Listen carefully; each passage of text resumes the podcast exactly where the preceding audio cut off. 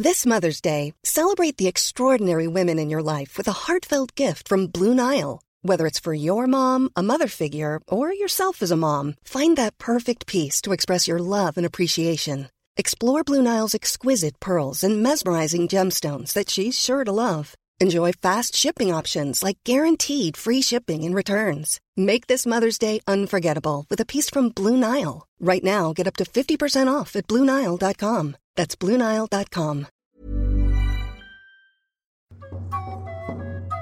Join me, Chanel Denton, on the search for truth and guidance through conversations and content around the cosmic moments that can bring about exponential growth. You are invited to discover tools and techniques to manage challenges, master transitions, manifest abundance, and live your best life. The time for cosmic moments is now.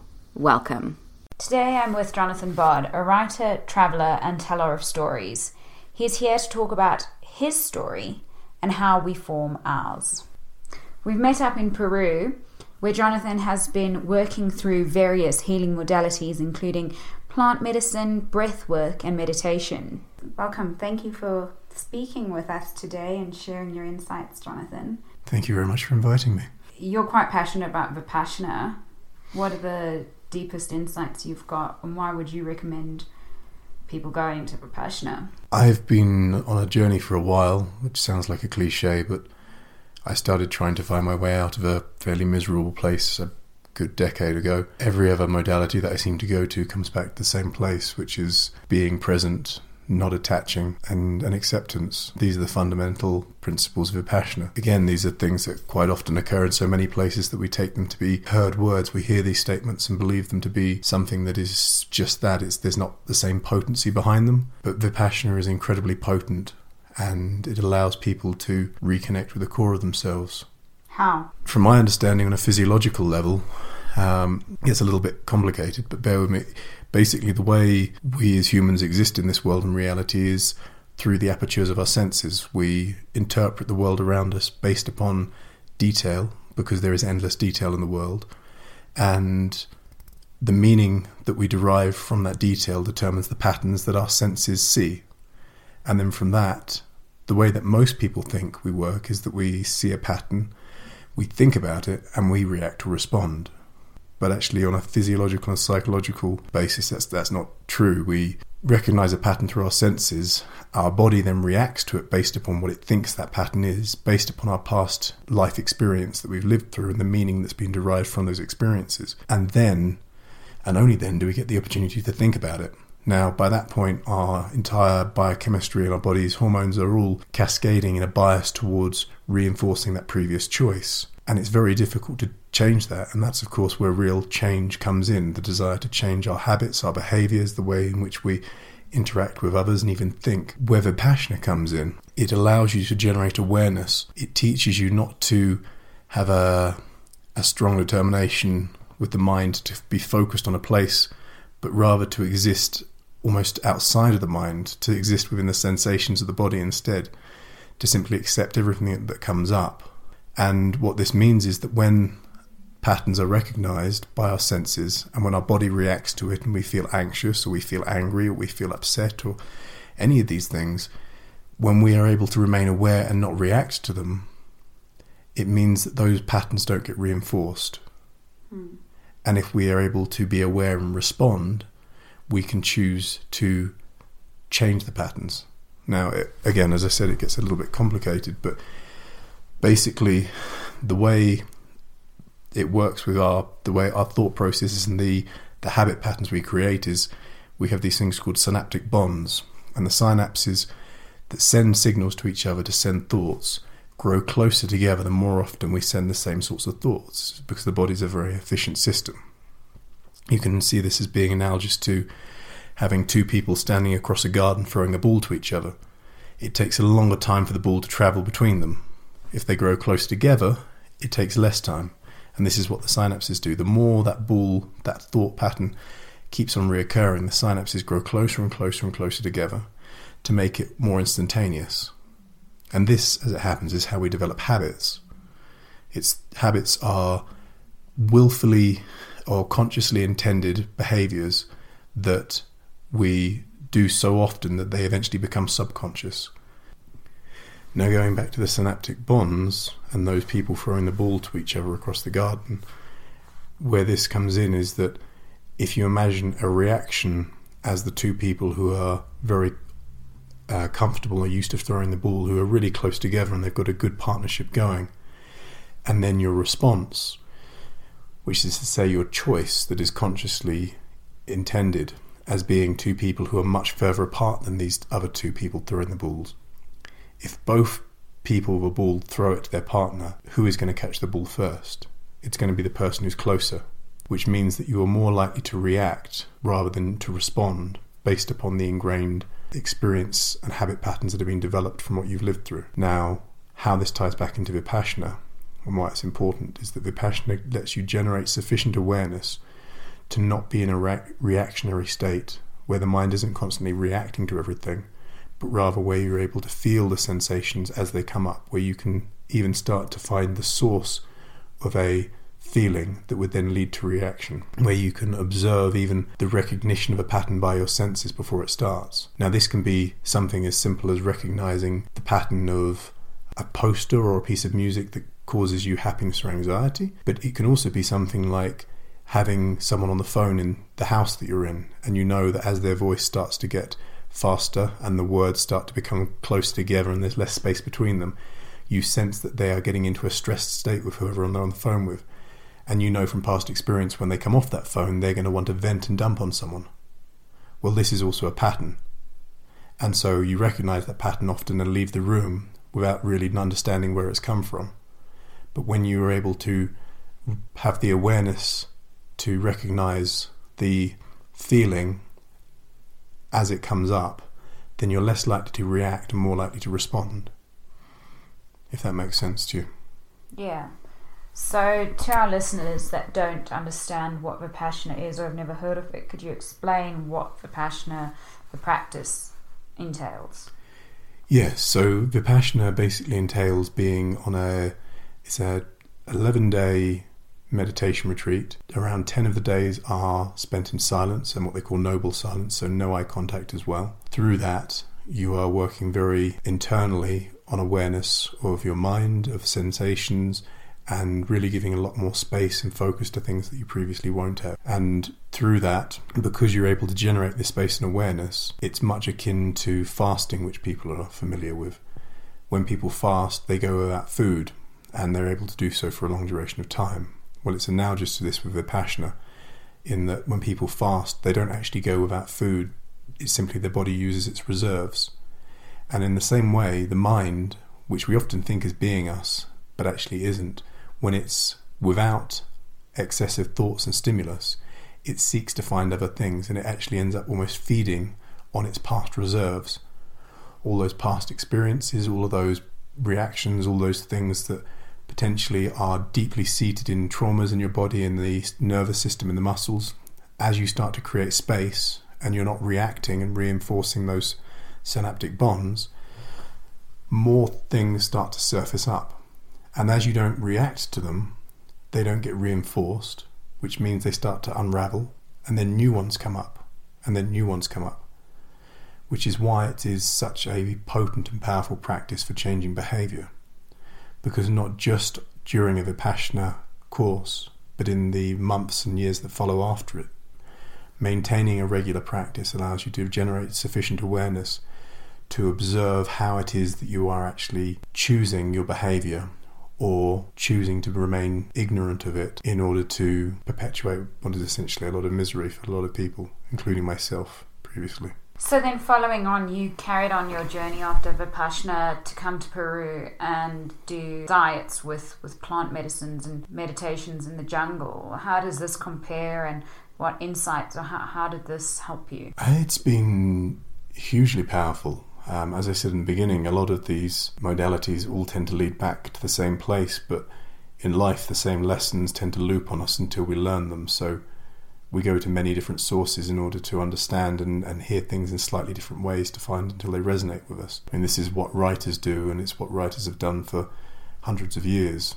The same sort of archetypal themes tend to reoccur in most books and literature, but it's simply that each writer comes along and gives us a slightly different spin or flavour of it, which connects to a different audience in another way. I have learnt many things through Vipassana and I will learn a great many more.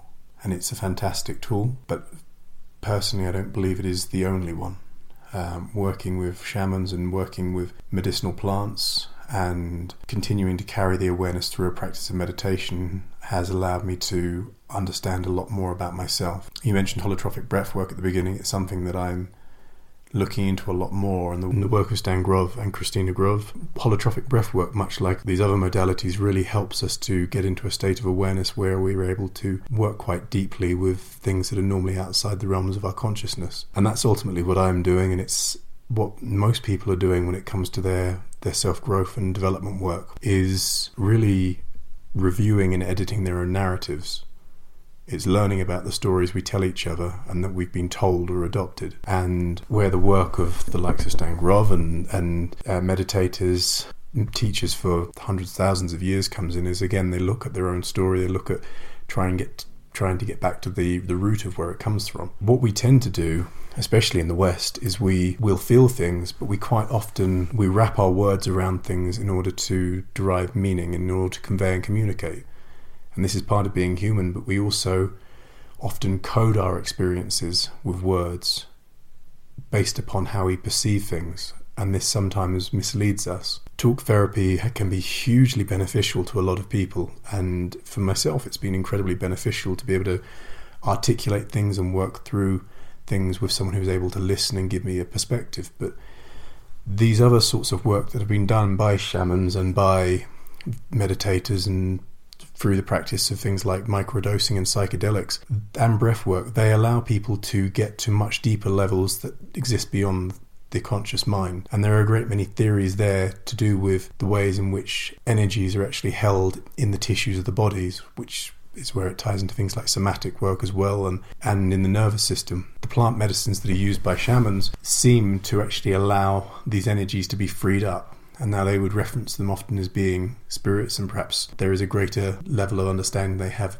that exceeds our grasp and there's more there. But from my understanding, it seems like these energies get freed up from the muscles, from the nervous system, where they are deeply rooted. That in turn allows you to continue to work on that growth and move forwards. Things like the breath work and Stan Grof's work there, they found that through the, the specific types of breathing, they changed the internal chemistry of the body, and this, they believe, then actually releases bioelectric energies in the body that have been trapped. Now, going back to the beginning when we were talking about the ways in which we work in the world, there is endless detail in the world, and the way we navigate through it is by grouping that detail into meaning through the apertures of our senses, and then the experiences we live through determine our meaning, and the meaning determines the patterns. And so our senses see a pattern, our body reacts, and then we process this in order to be able to move past it and learn a lesson. Now, take an experience that there is no way you can possibly comprehend. You're a child and you've been abused. You're in a very traumatic experience as an adult, even. You have no metric or reference to try and actually understand or process it.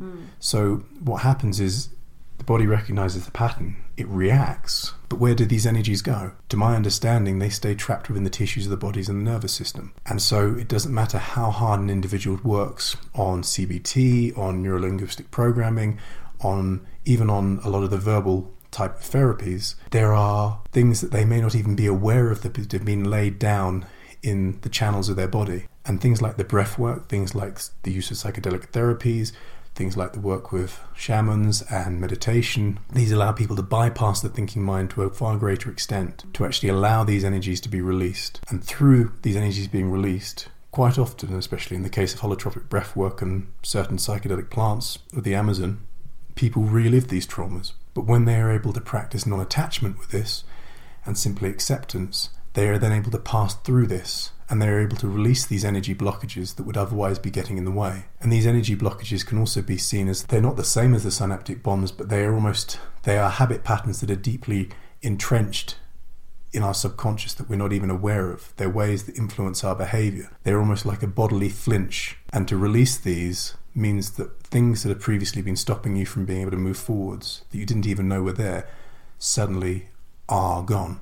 It's like you experience a trauma and a huge surge of energy passes through the circuitry of your body, or through, for a sake of a metaphor, through the circuits of wiring. and they burn it out and some of the wires fuse together. Well, the signals will never pass through there properly until that's dealt with, until it's rewired. When these energies are released, when that wiring is fixed, then these signals can pass freely again. And because you're not aware of it, you won't even know that those are ways in which you are being affected. They're simply your reality, they're the way in which you exist. For myself, with my own personal stories, I wasn't aware for a long time that I was struggling with post traumatic stress disorder, complex post traumatic traumatic stress disorder. And I wasn't aware that that was causing me to have emotional flashbacks, and that was causing me to have bursts of adrenaline internally on a regular basis throughout the day, which put me into states of anxiety, which put me into states where I was very tired. And then I didn't realize after that that this occurring for the better part of probably two decades had caused adrenal fatigue. And so I would be very foggy headed and I wouldn't be able to think clearly and I wouldn't be able to process. And I'd need naps during the day and I would have issues of anxiety and depression.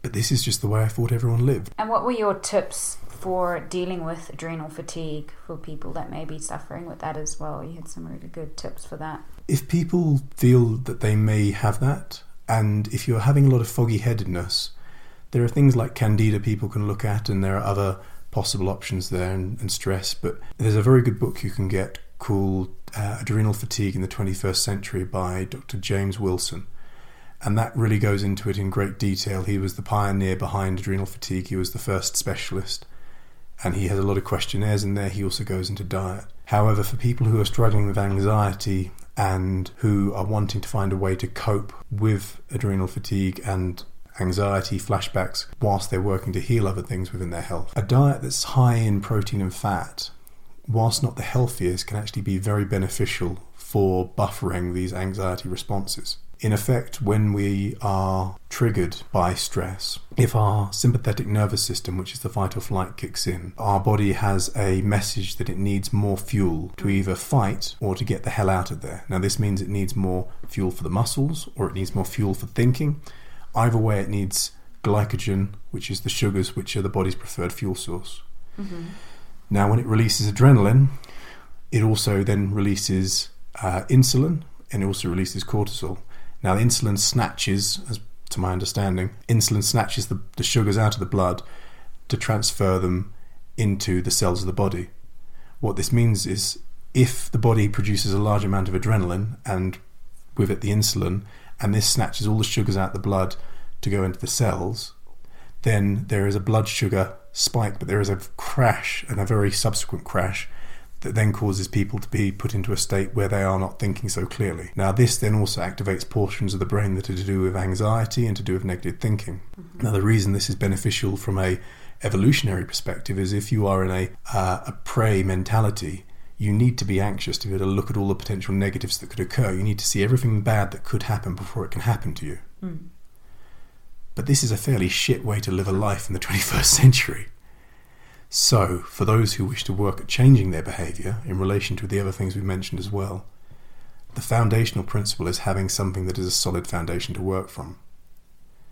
Now, in my own experience and my own practice with it, having the first at least two meals of the day as being high in protein and fat and healthy proteins and fats, things like um, you can go with organic free range eggs, you can go with nuts, you can go with seeds, you can go with pulses but high in protein and fat and low or non existent in carbohydrate. And what this means is that even though you still may recognize things that cause you to enter into these, uh, what are termed emotional flashbacks, things that cause adrenaline spikes, things that your body recognizes as a threat, even though the adrenaline is released, because protein and fat takes longer to leave the bloodstream, it means that this buffers that response. It cannot snatch all that fuel out which regulates the blood sugar, which helps with glycemic issues. And it means that for people who want to work on changing their behavior but keep on having these crashes where they become foggy headed or very anxious, it means that even though their body's producing that adrenaline, they don't crash. Now, combined with Vipassana or any other awareness practice, when you're able to notice these adrenal spikes, you can start looking at okay, what's causing this? Where is this coming from? Now, it can be many different things. It can be a fear of confrontation. It can be that person recognize that person's face reminded me on a subconscious level of someone who abused me, mm. or a teacher, or a bully. And these things seem fairly paltry and insignificant, but actually the body keeps score. And so constantly spiking these adrenaline, this adrenaline in response to it, because we're in this frozen in this prey trauma mentality, drains the adrenals and then leads to foggy thinking. It leads to things like hair loss, thyroid problems, low energy, low libido, and it can be hell for people, especially if they're really sincere about wanting to make the change. So, a diet high in protein and fat for the first couple of meals. You can also try eating every two to three hours with things that are high in protein and fat. And generally, if you keep the carbohydrates to the latter portion of the day, you can also observe and see how your behavior and thinking changes there. Mm. Uh, the other thing you can do is try and have a nap or a 20 to 30 minute meditation around midday. And the key to doing this is actually doing it before you start to feel tired. Mm. So when you're feeling really good and you're feeling like, yeah, I could go on and I could keep going, that's the time at which to actually stop. Not before the tank gets empty and the body starts being strained to work with fumes, mm. but actually to refill whilst there's still something there. And that will also, over the course of time, create habit patterns that are more positive so that you start doing this without even thinking about it. Because as we've already discussed, the more you are able to consciously uh, apply your intent to positive behaviors, the synaptic bonds that reinforce those, that make those thoughts more common, will grow closer together to make them habitual. And the negative ones that you're trying to get away from, because they're not being reinforced, because you're not reacting to them or, or commonly doing them, they'll grow further apart mm. until they cease to exist. And that's how we work to rewrite our own stories.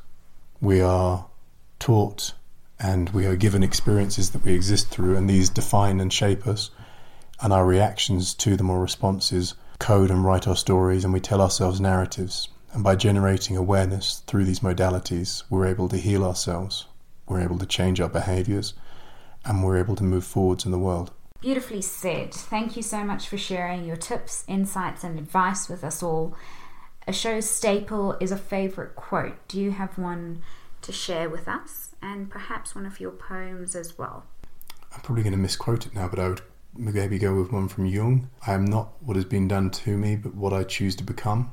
It's fairly potent. Donald Barthelme said, A writer is that person who, which, on setting out on their task, knows not where they'll end up.